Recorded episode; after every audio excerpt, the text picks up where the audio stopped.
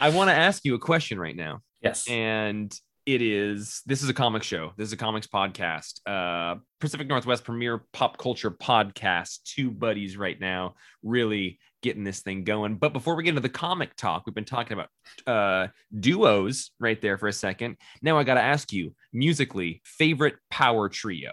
Now, three of them immediately come to mind for me. One I kind of think is your guess, Yes. is your favorite. Yes, but it is. I'm curious. Um, favorite trio musician group? Go. Ooh.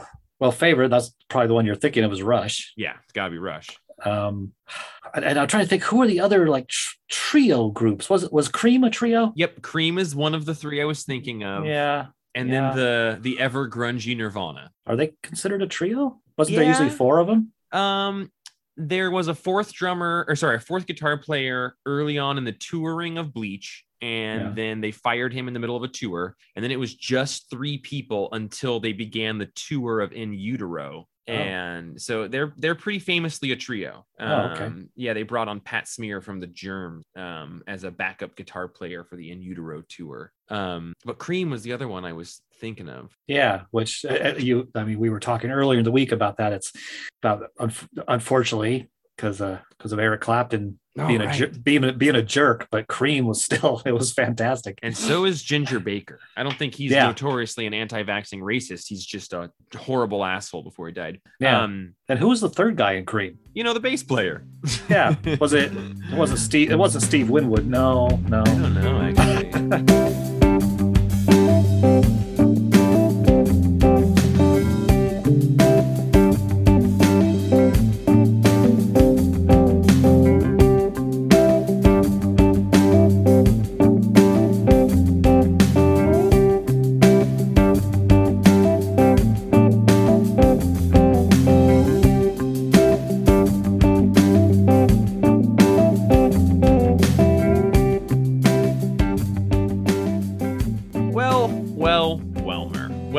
in to the Perfectly Acceptable Podcast 239. 239 podcasts. And there's still a couple of them early on in the first 10 that are not available, but I do have the raw audio for. I'm just afraid to listen to them. That's right. that social anxiety is your cue to recognize that Jeff Figley is here on the Papcast talking to you, accompanied as always by the wonderful and beautiful Oh, me, Roman Statler. two man band. We're like the Blue Man Group, but fewer and whiter. or like that other.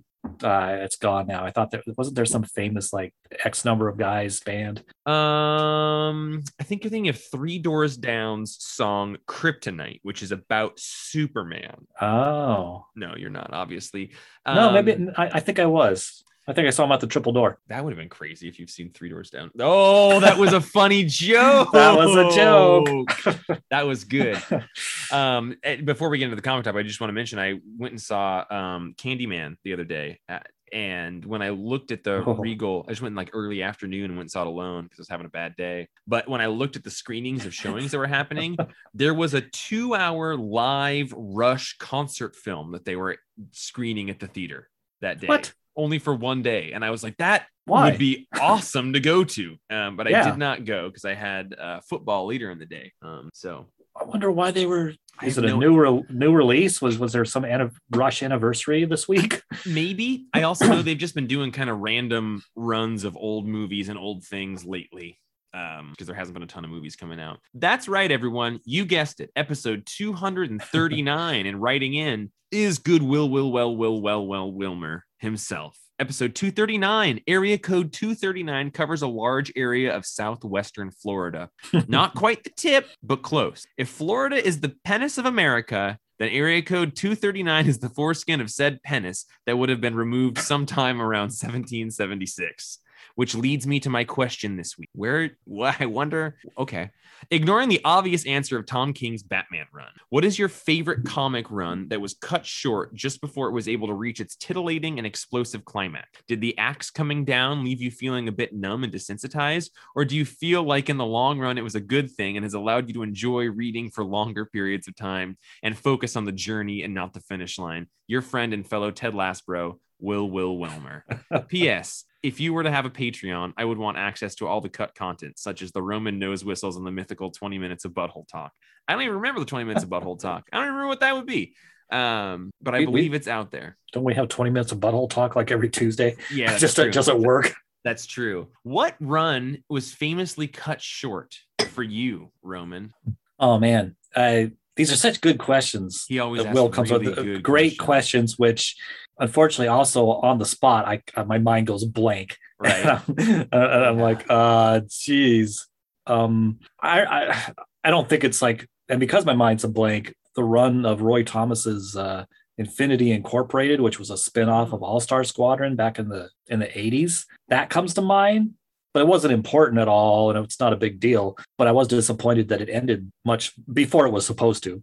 Um, and now some of those characters are coming back because of Infinite Frontier, which we'll get to. But I I hate to cop out, but outside of the Tom King Batman run, I really can't think of a run that was cut short. I can think of publications of books that never got finished as like collections. Like I was talking with the book club hmm. today about the scalp paperbacks. They never collected those paperbacks. But in terms of single issues, I think I've been pretty lucky. I think canceling comics based on sales was a little bit more prominent in the like 80s, 90s, or maybe early 2000s than it is now. I feel like they finish things for paperback length. Uh, when the pandemic hit, the Matt Rosenberg Hawkeye Freefall run that I really liked the art in was ended, like cut short, but then they, instead of publishing the final two issues, did put a paperback that had those out uh, in it. But that's a really good question, but I Yeah. I haven't had a lot of things. There's probably one really obvious one I'm forgetting, but that that's what I'm thinking. There's probably something really obvious I can't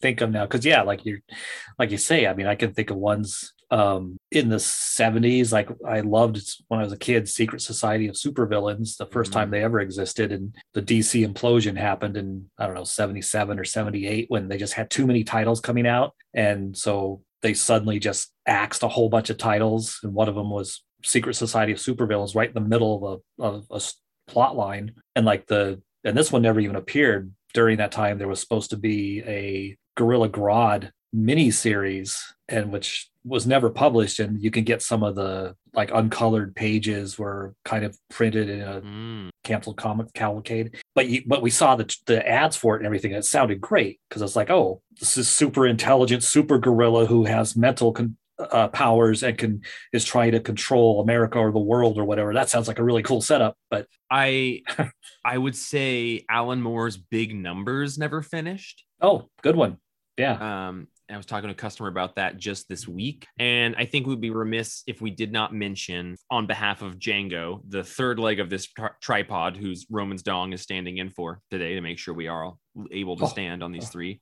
Good um, work, you. but but uh the shadow run that he loved so very Oh. much the Helfer and baker shadow run that never finished that he uh he loved and it got to a crazy issue i forget exactly what happened in the crazy issue and they Hmm. just the sales were so low they never finished it so i would uh repping django our good friend and brother who is on a road trip right now uh to visit some family in colorado um i think that would be his answer Yeah. That. Yeah.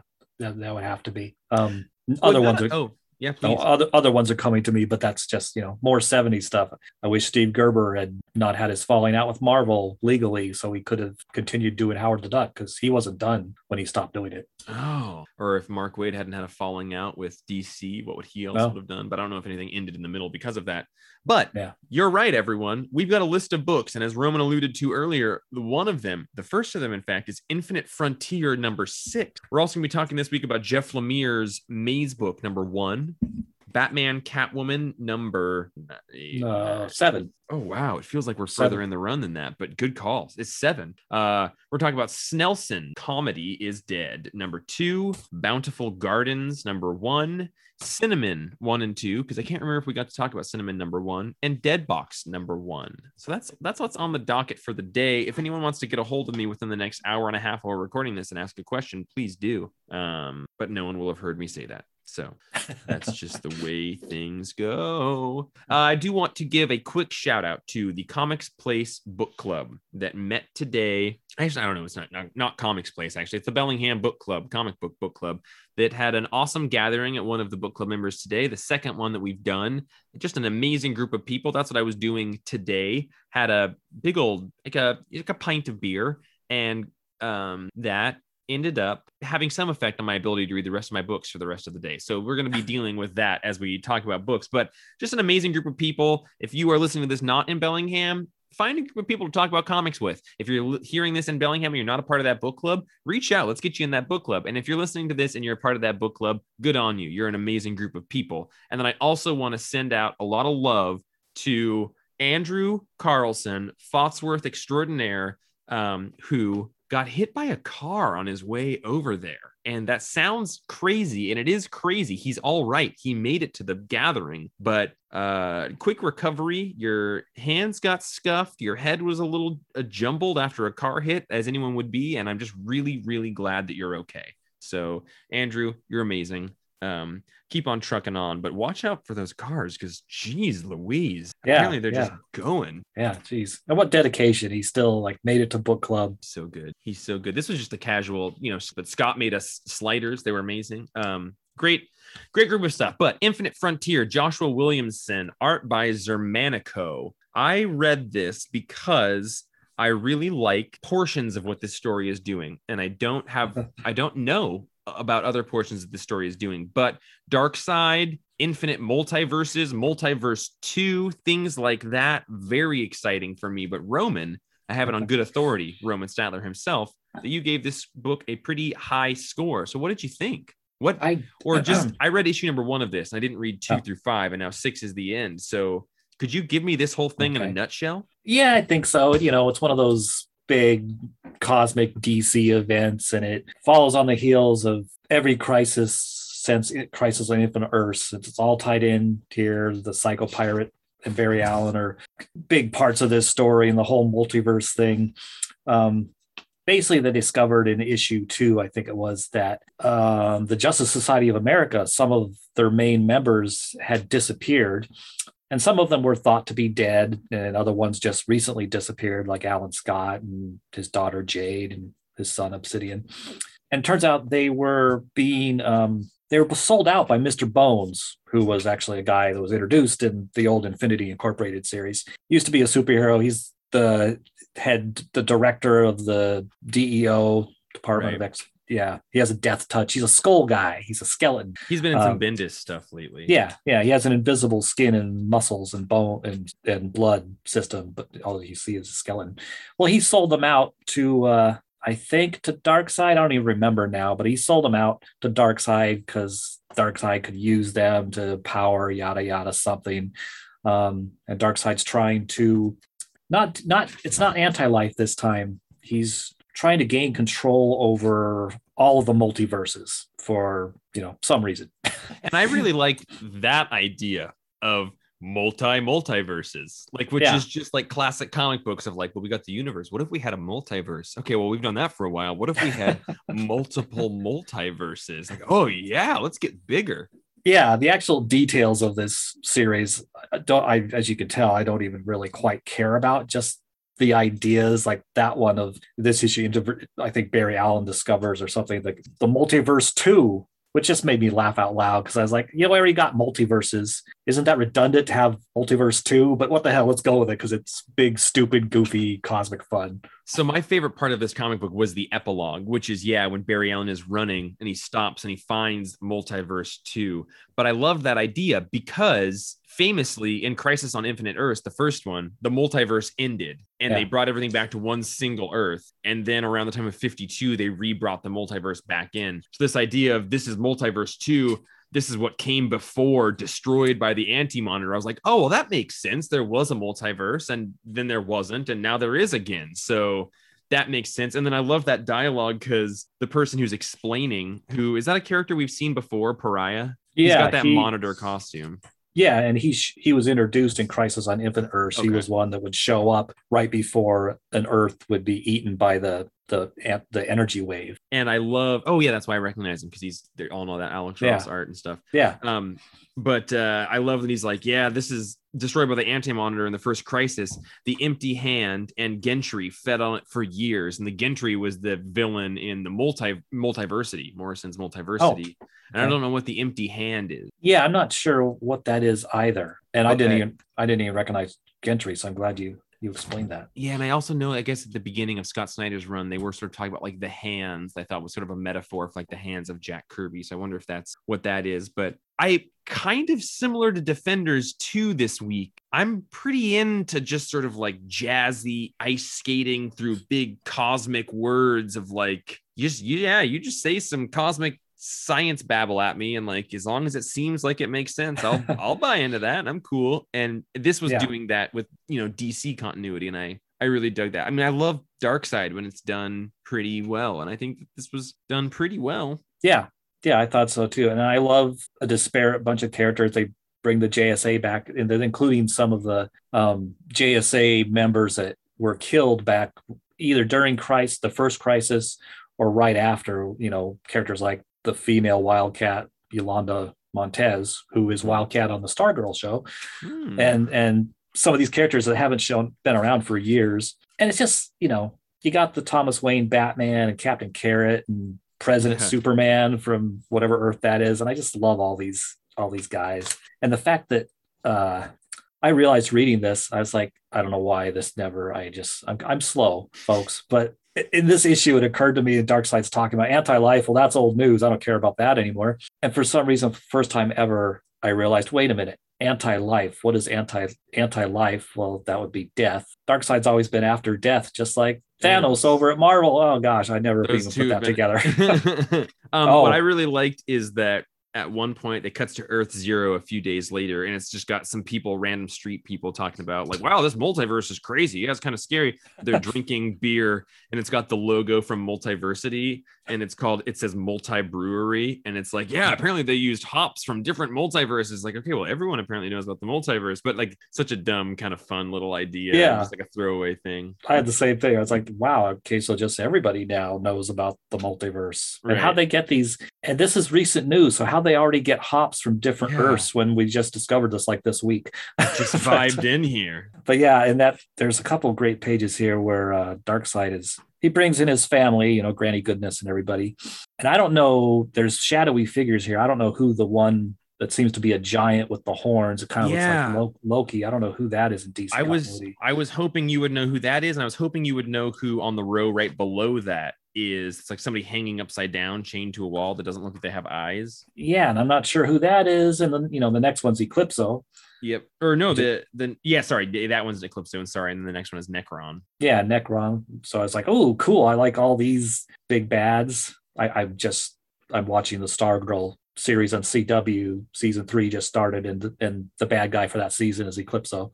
Oh, nice. Is that show good? You know, it is it is good. It's a lot of fun. It's Geoff Johns. It's yeah, you know, and the you know some of the action scenes are pretty cheesy. They're obviously on wires, harnesses, whatever. And I wouldn't say it's a great show, but it's great in the way that everybody in it just so has their heart in their role. I mean, the I don't know the name of the actor that plays Courtney Whitmore, Whitmore, but she's perfect Hmm. in that role. And everybody is just so cool and gung ho. At the first season, I thought, oh, this is going to be Doctor Midnight, this teenage girl, but I really like her now. Hmm. I mean, she's just so earnest, and she's not athletic. She's not, you know, at all, but she's just super smart and earnest, and it's just a fun show to watch. Hmm. Oh, and Sportsmaster. what a the- what a character. I've always thought Sportsmaster was so lame. The guy that plays him on the show, it made me realize, wow, a guy with these abilities would be freaking deadly. Because you know he's he he's a master of pretty much any sport. God? In the first in the first in one of the first seasons, he's he's uh, throwing up baseballs and hitting them with a bat, and he's doing it so quickly and with such accuracy that the the guy he's doing it against is just like helpless because he's like, fuck, how do I? You can't block all these balls and can't get near the guy because that makes me want to watch Smallville. I was watching some stuff about NXIVM this week and made me want to watch Smallville again because Allison Mack. Um, oh yeah, What was what was your score for this book? uh, it was a nine. Nine. And can, I, can I tell you one Oh, other please. really Yeah, yeah. exciting thing yeah. that we were talking about page where Darkseid's talking and you get a glimpse of uh, these upcoming old villains. Double page spread when you turn the page, Dark and Darkseid saying is saying that uh, I am not the only one who seeks this power, but only I will control the great darkness. I liked That's so exciting because back in the 80s, the Great that was- Darkness Saga. yeah, the Great Darkness Saga and Legion of Superheroes. It's I think it might be one of the first times I ever saw Darkseid and as like a major epic storyline villain because I had for the New God stuff at that point. So yeah, this is all leading into that another major DC crisis event back before they called them crises. It's crazy. I didn't. I read that and I was like, oh yeah, it's a reference to something, but I kind of forget. And then as soon as you said it, I remember that hardcover being in the comic shop Oh. before I started working there. Like Yeah. that, you guys had that before I started working there. I was like, what is that? And I remember that cover very vividly. Yeah. Um, I liked this. I will say that Joshua Williamson, I always really like the toys and the building blocks that he's playing with, but I don't, for whatever reason, always love reading his writing. So that's kind of like I love the Darkseid stuff. I love the multiverse two stuff. Um, but kind of when it's like pages of people talking, I found myself really skimming. And I think that's more just a byproduct of kind of like his writing. So I give it a 7.5, but I, I really like I really like the blocks. And I think if I was more in touch with like the characters that were brought back here that I don't know that well, like the Justice Society and stuff, it probably would have meant a lot more to me, like Magog, these characters.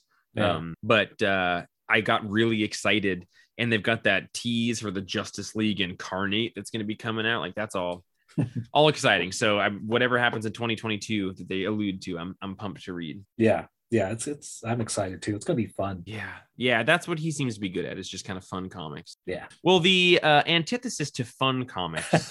um, let's bring it down, everybody. We don't have Django here today, so like I don't even feel gassy. yeah, it's weird how that that gas gaseousness just disappears. Gaseousness. Uh, Maze Book number one is by Jeff Lemire. It's from Dark Horse Comics. It is written and drawn by Jeff Lemire, which doesn't happen super often anymore, but it does still happen. Um, but he writes a lot of stuff, Black Hammer most noticeably. But um, he's so good at melancholy, and I don't think anyone super wants to feel melancholy. I don't know. It's not like one of those like, oh, I like happiness and joy and melancholy, but also I am drawn to it. And I can't help but feel like maybe Roman, you're also a little drawn to melancholy. Yeah, you know, sometimes I mean, sometimes you definitely don't want to be in a melancholy mood. Sometimes you kind of do in a way because it's sometimes it's just nice for a little self indulgence. But you know, we can identify it. Yeah.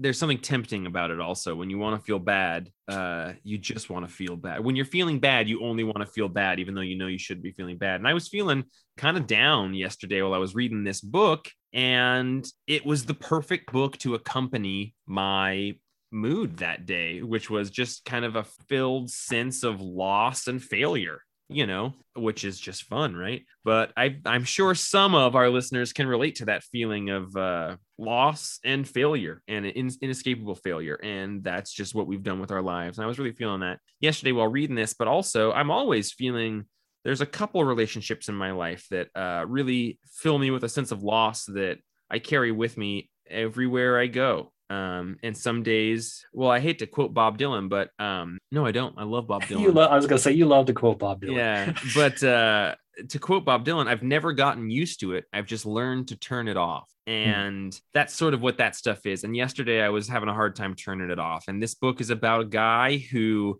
has experienced a tremendous loss. And it looks like it is his, I believe, 11 year old daughter. And we mm. don't necessarily know for sure at first if it's his daughter or if maybe it's like his wife or something, but he's just this lonely architect and he doesn't really want the company of people and he's experiencing this loss and it's kind of all encompassing but i really just love and, and then it kind of ends with this interesting tag which was maybe the least interesting part for me but it was like he gets a phone call and it's like maybe his daughter who wants him to rescue her but she's been gone for quite a while. And that that is i almost would be more interested in the guy just sort of dealing with loss but also jeff lemire is pretty great at dealing with his stuff but uh th- through comics. But i uh i liked this uh he, jeff lemire just tackles loss so well and sadness so well and just these ideas of loss. But like when you experience loss it's so scary. Moving on is a scary thing because the idea of forgetting these people is maybe the worst part of it. And like what is your obligation or duty to these people who have meant something to you in the past? So um yeah i just uh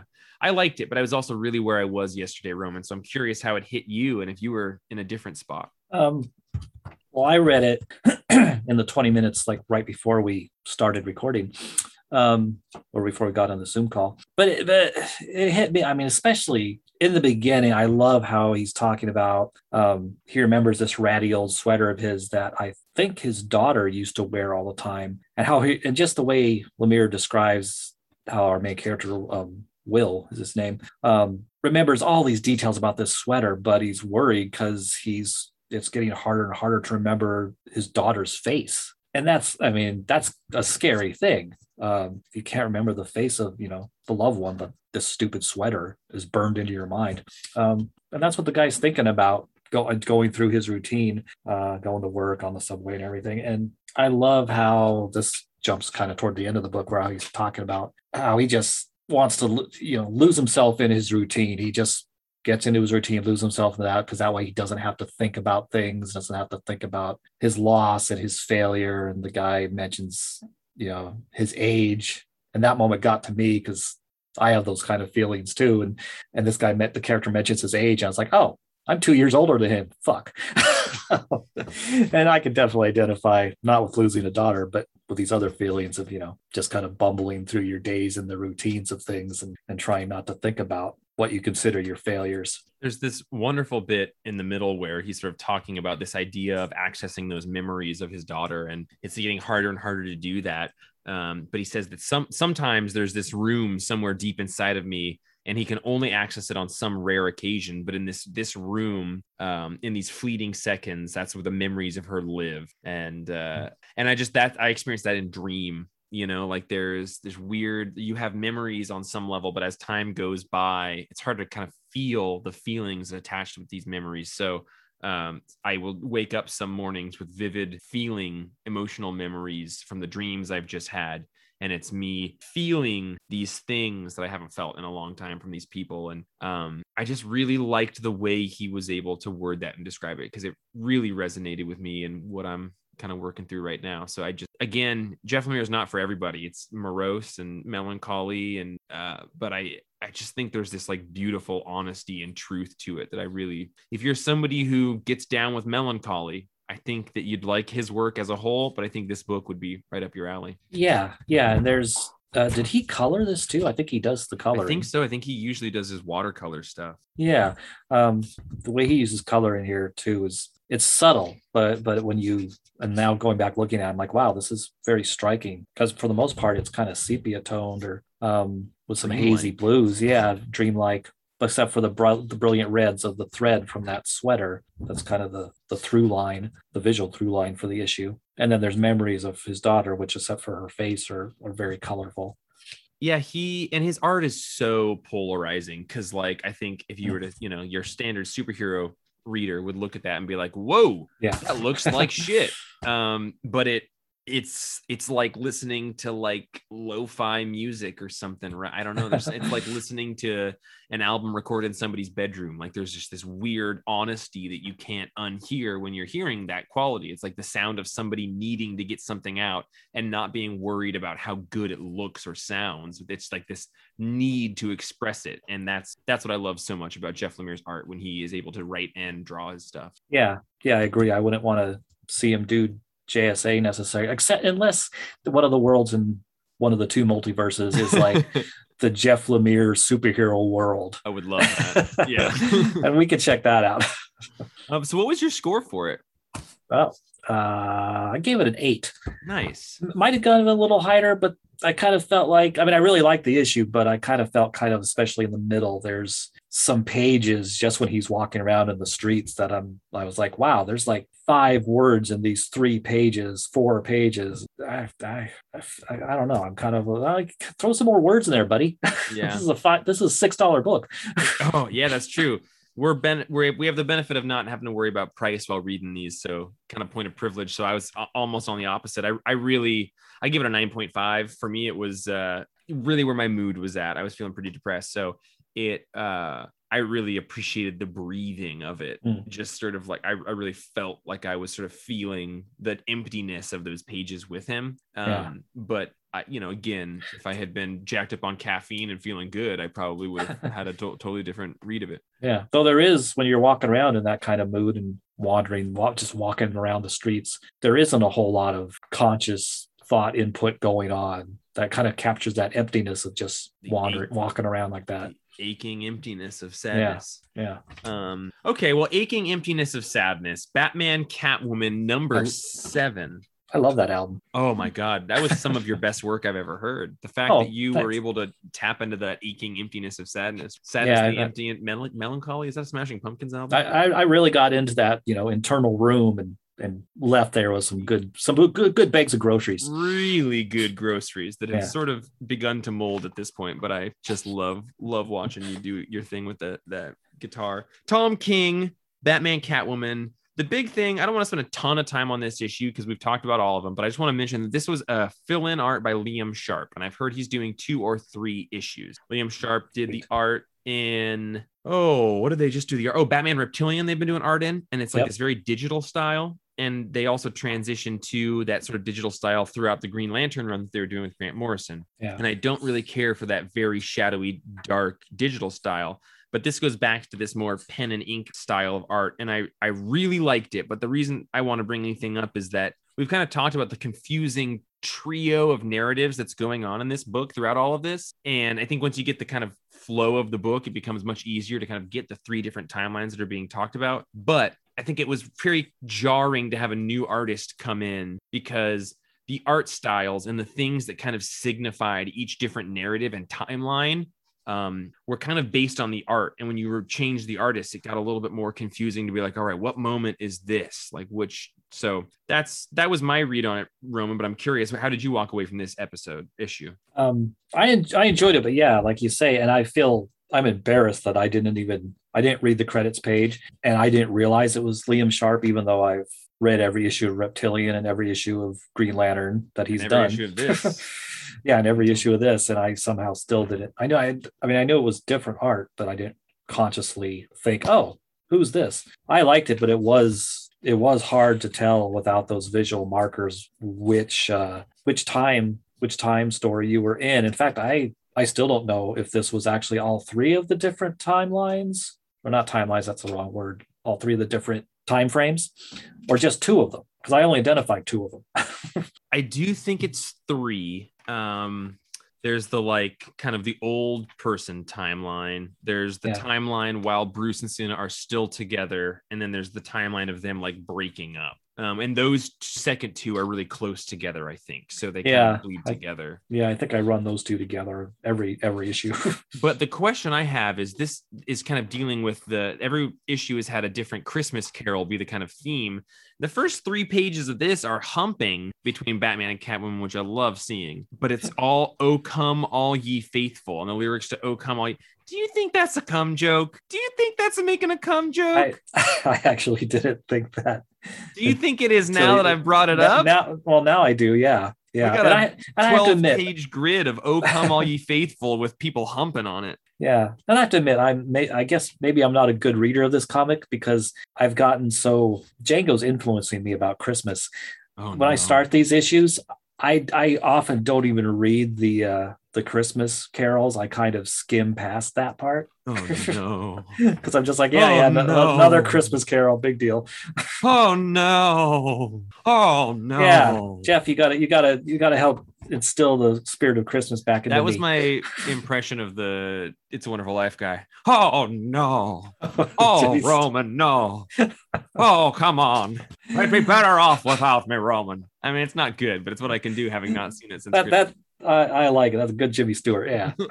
Jimmy Stewart. There we go. Um, yeah, just again, I do love this book. And Roman, I'm not sure if you uh made the connection that he gets trapped in a bank vault at one point and he's got cops coming in and he's gonna need to escape, but he's naked. He's a Nicky boy. yeah. How did how did Catwoman did she drug him? How did she get him in there? They were humping. I don't even know. Yeah, I don't even I mean, the way that they they were they weren't humping in the vault, were they? I think they were humping in the vault. Because I, I assume they were at He Wayne Manor, but necky down there. Yeah. But um, wrestlers would oftentimes hide razor blades in their wrists Oh, and yeah. and they would cut their foreheads a little bit because there's a huge amount of blood that comes out of your forehead so it would make the fights look way more violent if they would just secretly put a little tiny cut in their forehead and the way that he gets out of this vault is by using a razor blade to cut his forehead and then use the blood to smear all over his face so that no one could recognize him immediately and i was like that is awesome that was awesome. That was my favorite part issue, part of this issue. yeah um i give it a nine no surprise this book wins me Yeah, I think uh where what did I give it? I gave it oh, I also gave it a nine. Yeah. Hmm. Yeah, that scene, oh man, that's a beautiful art when the SWAT team breaks into the vault and just they're taking Bruce down and it's all red except for the pupils, Bruce's pupils. i think it's pronounced pupples Pupils. um I, I i'm glad that you also dug it that really is one of my favorite things and it's no surprise um we got to talk about something we got to talk about something complex The uh pa- the Palestinian problem. yeah Okay. I've been wanting to talk about this thing for a while with you on air. No, Snelson 2, Comedy is Dead. I have a lot of complex feelings about this book that is not on the surface that complex. I kept reading it because first issue was like, yeah, kind of falls into that like space bastards, space bandits, uh, scumbag, Sharky the bounty hunter, like I don't know, like kind of dirty boy humor that I you and Django both get into, and I, I appreciate that you guys get into it. Um, it doesn't hit me always, but I know that it's good because my two buddies love it. That that dirty boy humor. So I'm I'm pushing forward on this one. Um, but this one made me feel really weird, and I thought there was a, there was a really great letter to the editor in the back that really expressed my feelings on it pretty accurately. But I'm just you want to. What was your read on this issue? Oh, I'm so curious about this, about the letter and your feelings. Um, I this is the second issue. I liked it a lot. Uh, it went someplace different than I expected from the first issue. The first it, it was a little more, um, not that the first issue was dumb at all, but it was more kind of Dirty boy humor. yeah, dirty boy humor and dirty gross sex and everything. And this one, you know, our our quote unquote hero has become a podcaster because he's kind of like ruined his his stand-up career.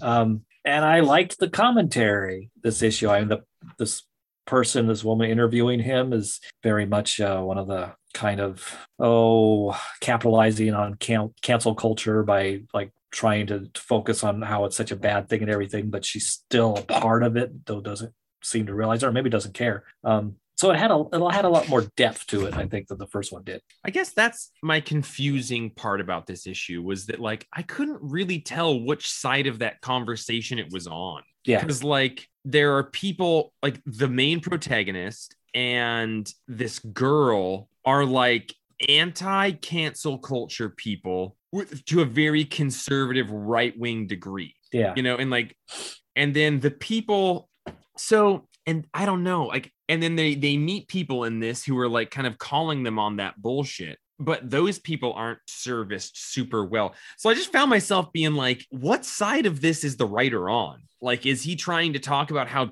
terrible cancel because they're they're really getting to the heart of some issues which is that like i think that if we really encourage cancel culture comedy is going to die because we do need to allow comedians to have the freedom to say things. I think that's what comedy is. It's like they bring up challenging ideas. I think stand up comedy has always ridden the line between where society is at and what is t- uh, over the line. Like that's kind of what I think really great comedy for me is. But in this, the people who seem like the enlightened ones are talking about, like, well, do you really need to be able to make a gay joke? Do you really need to be able to make a fat joke? Like, because you're a comedian and, like, oh, wow, how bad would it be if you don't get to do that? And I'm like, well, I do think that our main character is a shitbag, and I do think that the girl he's with is a crazy conservative right wing person, anti cancel person. Yeah. But I also do believe that comedy is important and cancel culture is terrible. And I just think that this book sets up both sides of that well. And maybe it's trusting the reader to be able to walk that line down the middle. But oftentimes I feel like I'm looking at the writer to be able to get what their what their viewpoint is. And it doesn't feel like I know exactly where they're coming from. So I guess I want to bring up the letter that I read in the back. Yeah. Uh, and it was particularly poignant because I'm a big fan of Bill Hicks. Um, this is Ahoy there. Every time I see an advertisement for Snelson, comedy is dying, I think about Bill Hicks. I love his comedy, partly because when he was uh, on, he was one of the best I've ever seen, and partly because of the message he always ends his shows with that truth, love, and inclusivity is the only good path forward. Unfortunately, when I think about Bill Hicks, I also think about the homophobia present in a lot of his comedy and how that stains what would otherwise be an incredible legacy. So every time I see an advertisement for Snelson, I find myself wishing that Bill Hicks had gotten an opportunity for a redemption tour. He certainly deserved one. All of which is to say that the books Ahoy Comics publishes make me think about uncomfortable things, and I hope that keeps making you think about, or makes, I hope that you keep making things that make me think about uncomfortable things for a long time. Keep up the good work. Um, and I think if that's the goal of the publisher in the book to make you think about uncomfortable things, it's doing it well because it's making me think about where is this writer coming from and where do I stand. But I also think a lot of culture doesn't think about that stuff to that level. I think they think they're just like either on one side or the other, and they're not really thinking about why the other side believes what they believe. I also think that you know, but like even Bill Hicks, I think maybe some of his stuff was homophobic, but I also think as a byproduct of the time, he was a big shroomer. Everyone is one thing. He loved everybody. Um, you know, I think that I think about Dave Chappelle. I think to be able to make a joke about something, does that mean that you are actively shitting on it? Or are you bringing out the humor in a situation that is inherently present there? And I think I fall into that latter category, but I also can see why some people would not feel that way. So that's kind of where I'm at. I just thought that letter really exemplified how I was feeling about this issue. Yeah, yeah, it's um, and that's yeah, exactly. That's one of the things. Like, I love the fact that this issue, spoilers, folks, we spoil books on here. Um, at the end of this last page, during you know the recording of the podcast, Snelson, our protagonist, um, just kind of blurts out that he has cancer and he might be dying. give you know, giving the double meaning to the subtitle of the book. Um, and I like that because yeah, he's not a likable guy. He's not as despicable as the woman interviewing him, who he accuses of being like a right wing, alt right uh, mouthpiece, a tool of them. And, uh, but he's still not a great guy himself. And yeah, it's such an interesting question because guys like Bill Hicks and and hell, going back to like Lenny Bruce and Don Rickles, that were you know making fun of everybody and doing all sorts, you know, making all kinds of jokes. And nowadays we'd be like, oh, oh my, um, and well, even at the time, people were oh my Lenny Bruce, um, but they're different. They're they're those kind of comedians have that intelligence behind them, unlike say like I don't know Andrew Dice Clay mm-hmm. or somebody that's just lowbrow, stupid and not good stupid, just stupid. it's kind um, of why I've always liked like South Park. I think does a good job at making fun of everyone and not really falling specifically on a side. And I think yeah. I think that's what this book is doing. Mm-hmm it, it doesn't feel like it's super on any side of the conversation. I think the goal is to then make the reader think about the conversation. I think that's really important, yeah. but it also is close enough to feeling like maybe it is on the gross side of a conversation that it made me be like, what are my beliefs? And I, and I, I guess I do really like art that challenges and makes us think about our beliefs. So um, yeah. even this conversation is going to increase my score from this book. Yeah, and I like that conversation too. I mean, the that character, the young woman interviewing him, kind of doing this, whatever she's doing, a documentary about him or something. Uh, I think she or he brings up like, you know, Louis C. Louis C.K. and that kind of stuff. Mm-hmm. And that's, you know, a recent example that I still, I still wonder about because I think he was a brilliant observational, hum, observational comedian and did some great TV shows, but unfortunately also did these horrible things. It's like, fuck. So where do you settle with that. And I I am on the side of emphasizing trying to look at people in a multidimensional way. But I also, you know, I don't acknowledging the good and the bad. But I also know yeah. that there's a lot of people who, if there's something bad enough, it just eclipses the good. And I don't blame them for that. But my life no. experience has sort of taught me that I need to look at both. So it's it's a challenging piece of art. And uh, I'm glad that I kept with it because the first issue did make me think it was all farts and sex humor. And this was very more layered than that. So I was yeah. going to give it a 7.5 and I'll give it an 8. And I gave it, oh, wow. Looking at my list because I read it a few days ago, I give it a 9. Nice. Yeah. I, I, I think it's a really nuanced conversation that it's having. I just wasn't really sure if it was coming down on a side or not. Yeah, and it's and it's surprising how because I thought it was just going to be another. We've had like a slate of stand-up comedian books in the last two years, and Yeah. and even this cover is I'm pretty sure, yeah, the color of the shirt and the tie, it's it's kind of a caricature of um, well, What's what's, his his name? Um, The guy Alan- with all the lights behind him. Alan King? No, um, Um, that guy's been around forever that does all the yeah, interview Larry shows. King. Larry King, yeah. Yeah, yeah.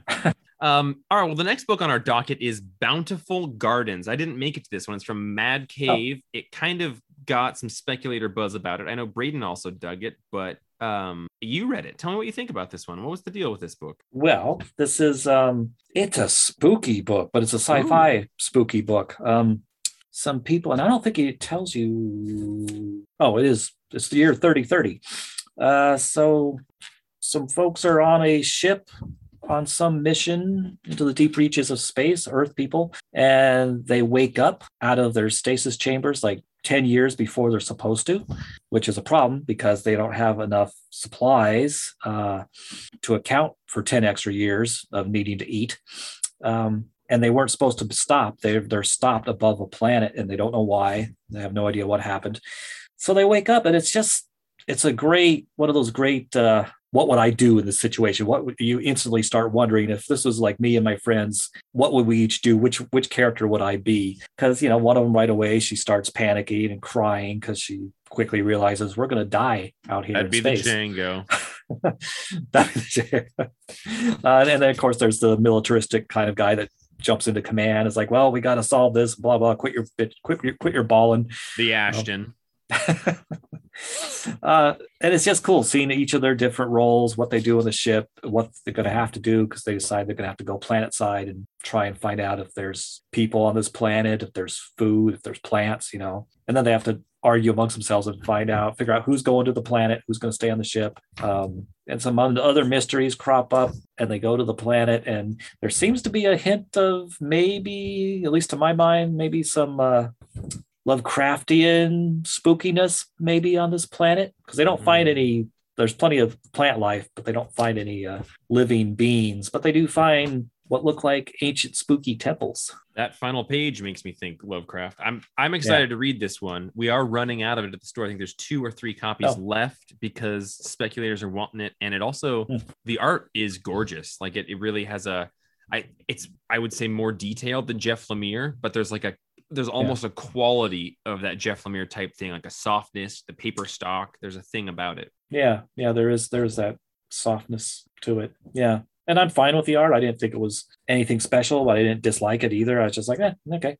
Mad Cave is a pretty small publisher, so I would I would say that like when I look through their books or I flip through them, um, the art kind of tips me one way or the other. Like, oh, this Hmm. seems like a kind of low budget one, and this one seems a little higher budget, frankly. But Yeah, yeah, I think so. There was, I think that's, I think maybe that's the reason I didn't. There was another book this week that uh, you had mentioned it, the Northern Stars or something. oh yeah, the last flight out. No, the other one with the the Oh, The Nine. Stones, Nine Stones, Northern Stars, Nine Hot Stones. Boys. You know, Hot Boys. NS either way.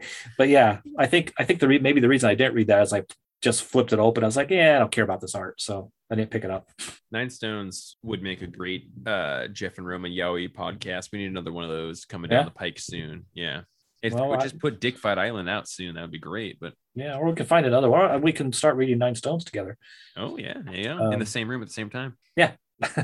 Uh, what did I- you give that one? Bountiful Garden. I did give it a nine and a half. That was my high score of the week, actually, because I just love this kind of setup. Yeah. You know, just and, and just the time they spend establishing how horrible this would be to think, well, we're going to die here on our ship in space because we're slowly going to starve to death, and and you know probably go nuts before that. Um, You sold me on it, dude. I like I the cover didn't, but your description, like it, it reminds me of like a really dark version of Rocket Man with that guy that wakes up too early in his spaceship and then he eats all the food and farts a lot. And it's like a it's like a Django comedy movie, but um from when I was a kid. But uh Rocket Man. Rocket Man, there's I guarantee Huh. there's listeners who know that movie. All I can think of is the more recent um, Elton John biopic. Hmm, yeah, no, different movie. That one was better though. The Elton Oh. John one. Um, borrowed that from our good friends Ryan and Jack. I think you would like it. I mean, it's just such a great sci-fi setup. I mean, I, I just I said that before. I, I love that kind of setup where like, how do we st- survive this horror? And you don't Yeah. know. You, you go down to this planet. How are you? You know, you don't know what's down there. Yeah. I I mean, I love science fiction. You know, and I love sci-fi horror that's well done, and I also like Cthulhu stuff. So I didn't realize there was a kind of a Lovecraftian overtone, but I'm I'm on board, buddy. You you sold me on it, and I've got it here to read, so I'm gonna. Cool, good. Um, I can't remember if we because we had a couple weeks where we missed podcasts while the store was opening and everything, but uh, in that time frame, Cinnamon number one came out from Behemoth Press, and this week Cinnamon number two came out. These are by Victoria Douglas. They're written, drawn, and everything is by Victoria Douglas. And what it is, is a book that takes place from two perspectives the perspective of a woman who is basically the writer creator of it and her cat. And in the first issue, it's as simple as the woman hides some catnip in a cupboard, but most of the book is told from the cat's perspective of trying to get that and everything is just like super normal and mundane when it is the girl and what's actually going on. But from the cat's perspective, the owner is like maniacal and uh and everything is epic and huge and there's like some Akira overtones in this and the cat is cute and from her perspective but in the cat's perspective it's in this like leather jacket and it's like a super bad cat and uh, it is i'm a cat owner. I got two cats. I love animals. I love animal perspective. Um, and i think it's just so hilarious. I think every animal owner has a different relationship with kind of their animal and what they think the fuck their animal is thinking about in just asinine everyday things. The first one was just putting catnip somewhere. This one was the owner gets a package and it's a laser pointer and she starts playing with it. And it's just like this one brings in the perspective of a fish that lives there and the laser pointer is this like weird rocket entity that like races all around and is destroying the city. So the cat is like chasing it to like get up with it. And in reality all it's done is like tear up a cat cushion but it's like keeping this house safe in this epic fashion and it's like smoking cigarettes in this leather jacket and shit. And uh it it just tickles me exactly the right way. Roman, I'm going to show you a picture of the cat's perspective of when a laser pointer is shown. Um, and it's just this giant single wow. page shot of boom and a city being blown up, kind of like an Akira in the SOL yeah. satellite. Um, it is hilarious. It, she started doing it as an art project for her school, um, like an art school project. And uh, she's been releasing it through Behemoth Press. The art is gorgeous and super fun and very indie. It looks like something you'd find at like Floating World Comics, but uh, it's just hilarious. I think the first issue was a little better than this one, but I love this one also. It's going to be three issues long. I'm going to buy the paperback and have it. And I think if you have ever had a cat, if you have a cat, if you just like cats, it's hilarious. Or if it's just an animal lover, it just is a wonderful look at um, the dual sort of personalities there. I gave the first issue a 9.5. I'm going to give this second issue an 8.5. Didn't oh. quite have the continuity that the first issue did because we bring a fish in and you're, it took a little, I had to kind of figure out what was going on, whereas the first one was all kind of present, but the art is great. The covers are great. It's wonderful. Cinnamon, number two of three. the cat's name is Cinnamon. There's a the fish that is introduced. He keeps calling him Sush, S O O S H, and then you realize when the lady is talking that the fish's name is Sushi. Um, and it's just dumb, cute fun. So we sold out of the first issue and got reorders. So do do come in and check it out. Oh, good. That? Yeah, I want to read the first and second ones. Do, when it shows the fish's perspective, is it is it a fish eye panel? Oh, it should be. That's a good point. I wonder. I don't. I don't really think it is. We get a lot, a lot of third person shots of the fish. Mm. Oh, okay um but uh yeah no we do kind of have a fisheye panel for this one it's a third person shot of the fish but it's a fisheye oh. lens shot yeah. there yeah so that what, was... what i what i see in my head from the fish's perspective would just be panels that are kind of a fisheye lens type of art and just like little ellipses dots because the fish doesn't really have any thoughts. It would just be dot dot dot.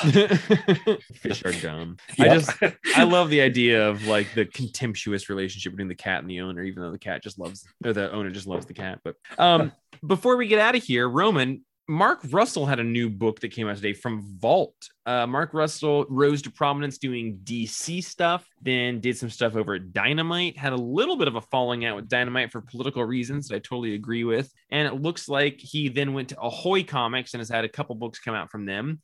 Uh, not all, or no, oh God, he went to Ahoy and did Second Coming.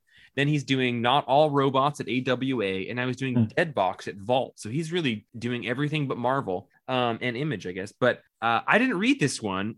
Mark Russell, a new Nightfall horror. The Nightfall is the horror imprint at Vault. How was this one? I have it here in front of me. I can't wait to read it because I love Mark Russell, but I have not read it yet. Um, you know, packed it in today. and packed it out yesterday while just feeling depressed and couldn't bring myself to read books except for a really depressing book. Everyone gets depressed, so uh, yeah, we all support you if you're in that boat too. Yeah, this and actually this one well it ends up on a depressive note. Um, and, and I hadn't realized, oh yeah, Nightfall. So it's, it's a horror imprint. Um, but this particular issue, uh, it's it's our main character. She works in a you know kind of a oh convenience store, and they've got one of those big red video boxes. I just Um, realized the name is a pun on Redbox, which is what those Yeah. are, and this is Dead Box. dead box and yeah and which i thought oh well that's clever but it's different than i would have thought because her life she's taking care of her father who's who apparently is dying um they can't afford to put him in the hospital. And in order and her form of escapism um is she watches movies out of the video box downstairs in the in the store portion of their house their, their building. Um so then we go kind of into scenes from the movies she's watching and it they're and the, and those are heavily you know mark russell making socio mostly socio political commentary which i really liked. I, I can see why you know some people might not um but i really like that kind of and because mark russell's a liberal i agree with all of his political social commentary. Um but it was interesting because it's not really horror. Uh, this first one, because she's watching a science fiction movie, it's all scenes from this movie, and the plot is about uh, an Earthman. We make first contact with another planet. Well, and we send somebody out to go to this planet and make first contact. We've been talking to these aliens and them with us and having good conversations. But something goes wrong or something, or they miscalculate. And by the time our lone Earthman gets to the planet, he's gone a little crazy. and so when he disembarks, the aliens are all like, "Oh, this are all Earthlings like this? This guy's disgusting." And you know, he's like wearing stained underwear, and his clothes, his clothes are ripped up, and he's balding, and his hair and beard have gone crazy wild, and and he's you know addled because he's been in space for you know thirty years. Um, It's but then gross it- looking as I'm Yeah. it. yeah, so then they make commentaries about that, and the aliens are like, like, oh well, glad you could come visit, and they've been praying for praying this for years, and they're like, uh, well, we'll see you, and they send them back to Earth, Hmm. and they're just a great commentary about being lost between worlds and space, and her with her dad, and and then the end, and then at the end, it's just, we finally see her father, and and that's when the horror starts to come in. I'm very intrigued. I'm I'm this wasn't exactly what I was expecting. It's it's more than that. It's deeper, and you know I trust Mark Russell, so I'm definitely going to continue with this book. Yeah, there Um, seems to be some very obvious comparisons, like the volunteer, which seems to be part of it, seems to be like the Rocketeer, and he's flying with that backpack, Yeah. and the font is the same. And then this thing at the end, it says "The Vanishing Man," and that's like a movie Hmm. cover reference to what movie? oh, um, oh, I th- I want to say that's a visual reference to um John Carpenter's The Thing. I was Thing. gonna say the Car- Carpenter one. And is there like a yeah. yeah, that's what seems to be what that cover is. Um Yeah. yeah, gosh, I need to read it. Um Mark Russell is great, obviously. I'm curious what Django's thoughts on this one are because he's kind of the Mark Russell connoisseur. I'm curious what your score is, and is this in the top half of Mark Russell books or the bottom half? I think Mark Russell hits really hard and really well and then some of his other stuff is just fine. And it's not ever, I don't think he's ever done anything bad, but Yeah. I do think some of it's really good. And then some of it is just pretty good. Yeah, yeah, yeah. Like uh, at least with this one issue, this number one issue, I would put this. I mean, it's not as good as Flintstones or or the Snagglepuss book, but um, at least this first issue, I would put it above, say, like his uh, oh, what's his? Is it Savior? His Son of Jesus book Oh, book? Second Coming. And Second Coming. I- Robots. yeah, yeah. I put a little bit above. Not maybe not quite as good as well. Not all robots. I'd say uh, at least this one issue. I'd, I'd say it's as good as not all robots. Nice. Maybe slight, maybe maybe half a point below not all robots. You're so good. Listen, we didn't talk about the Defenders 2 because we didn't have a ton Oh. of new stuff to say about it, but I do think that we both rated it really high. So I just want to give We an did. honorable mention to Defenders number two by Al Ewing and Javier Rodriguez. We did. It's beautiful, and we get to see the herald of pre-Galactus, I love it. former universe's Galactus. and then that Cthulhuian um, sorcerer supreme from the age Oh. before our age. So Yeah, Uh, yeah. That's which is- another fun, cosmic, weird book with Yeah. gorgeous art, just beautiful art. Yeah, probably the best art in a comic book that came out this week. Um, Yeah. Well, that's gonna wrap it up for us today. We didn't have any extra questions or anything. Uh, Andrew, thanks for we had to put that defenders in because Andrew, if we if Andrew was editing this and he we didn't mention you know defenders, good lord, uh, he would have done that thing where he marches over to my home and punches me in the jaw and then leaves without saying anything. Andrew, I wrong with you? when do that. Um, but uh, this was 239. Roman and I hanging out. Django, uh, I hope that you're doing well out traveling. We care about you. We miss you, and we'll hold the store together until you get back. And uh, in the meantime, I hope that you are doing everything that a, person needs to do to be happy. Gosh, and get some relaxation in. Do you think he's like in a car right now or on a plane? On a I can bus? tell you, I got a, I got a text message from him. Um, he said, "Have a good podcast at 9:30 tonight." I'm over here making a bad campfire and fucking up s'mores. So I think What? he's in like He's- Wyoming or something. They're on. They're on a camp. They're out at. They're camping. I think he's alone. I think he's alone, unless Erica's with him. But I think he's Wait, alone. Wait, did he drive? I, I Yeah, assumed he he's flew. driving. No, Oh. he's driving. Yeah, he's Oh, doing it so the he's- COVID safe way. Yeah, Oh wow! So he's just pulled off the road somewhere and trying to eat some graham cracker s'more dinners. it sounds so good. I would love to be alone on a road trip camping alone. I love camping. I was maybe going to camp alone while Sam was gone this week, and I didn't do it. Although, what's tomorrow? Sunday night? Maybe I'll do it tomorrow. Who knows? They- Head out to Twin Peaks. oh yeah, t- today is Silver Sunday night. Tomorrow's Yeah. Tonight's Saturday. Oh, today's yeah, tonight's Saturday. Okay, I don't know. I haven't God, I haven't been camping in years. I I miss camping. I love it. Um, that was 239. Thanks for uh being a part of this with us. Django, hope you're doing well. Roman, thanks for joining me. I am all you can get a hold of us at jeff at thecomicsplace.com. Send us an email like Will does, send us a voicemail like Andrew occasionally does. If you're listening to this and you haven't done that, we love it. If you are embarrassed and you send us a bad one, it will be even better. You would be amazed at how gracious we are uh, with vulnerability, especially Roman and I. And I don't know if Django's even going to be back next week, so it might be a Django or it might be a Roman and Jeff. I think actually Colette's on board, so it might be Colette and Jeff and Roman. But Oh. um, hit us up, Jeff at thecomicspace.com. I am always am Jeff. Who are you? I I am Roman as unfortunately as always. Yes. Not unfortunately. Hey Roman, though, while my cat is meowing in the background, I have a question for you. Just something I've been thinking about. Yes. What what is your question? I I was wondering. We kind of alluded to feeling a little down this week, and I'm just curious. When you're kind of feeling down, what comic related thing do you go to? You were talking about Stargirl, and that seems like a pretty uplifting thing. I was talking about Ted Lasso. That's not overtly comic booky, although I'd love any answer that's comic book or Hmm. Ted Lasso related. But I'm curious, what is that thing that you go to in the world of superheroes, Marvel's DC, or non superheroes, comic books that uh, either pulls you out of feeling down or doesn't necessarily pull you out of feeling down, but sort of makes you feel like you have company while you're feeling down? I'm just curious what everyone else is thinking about with that. There are always kind of downer questions when Django's not here, but that's what you get, Django, for going out of town. That's 239. We'll see you all for 240 next week. Roman, I love you dearly. I love you.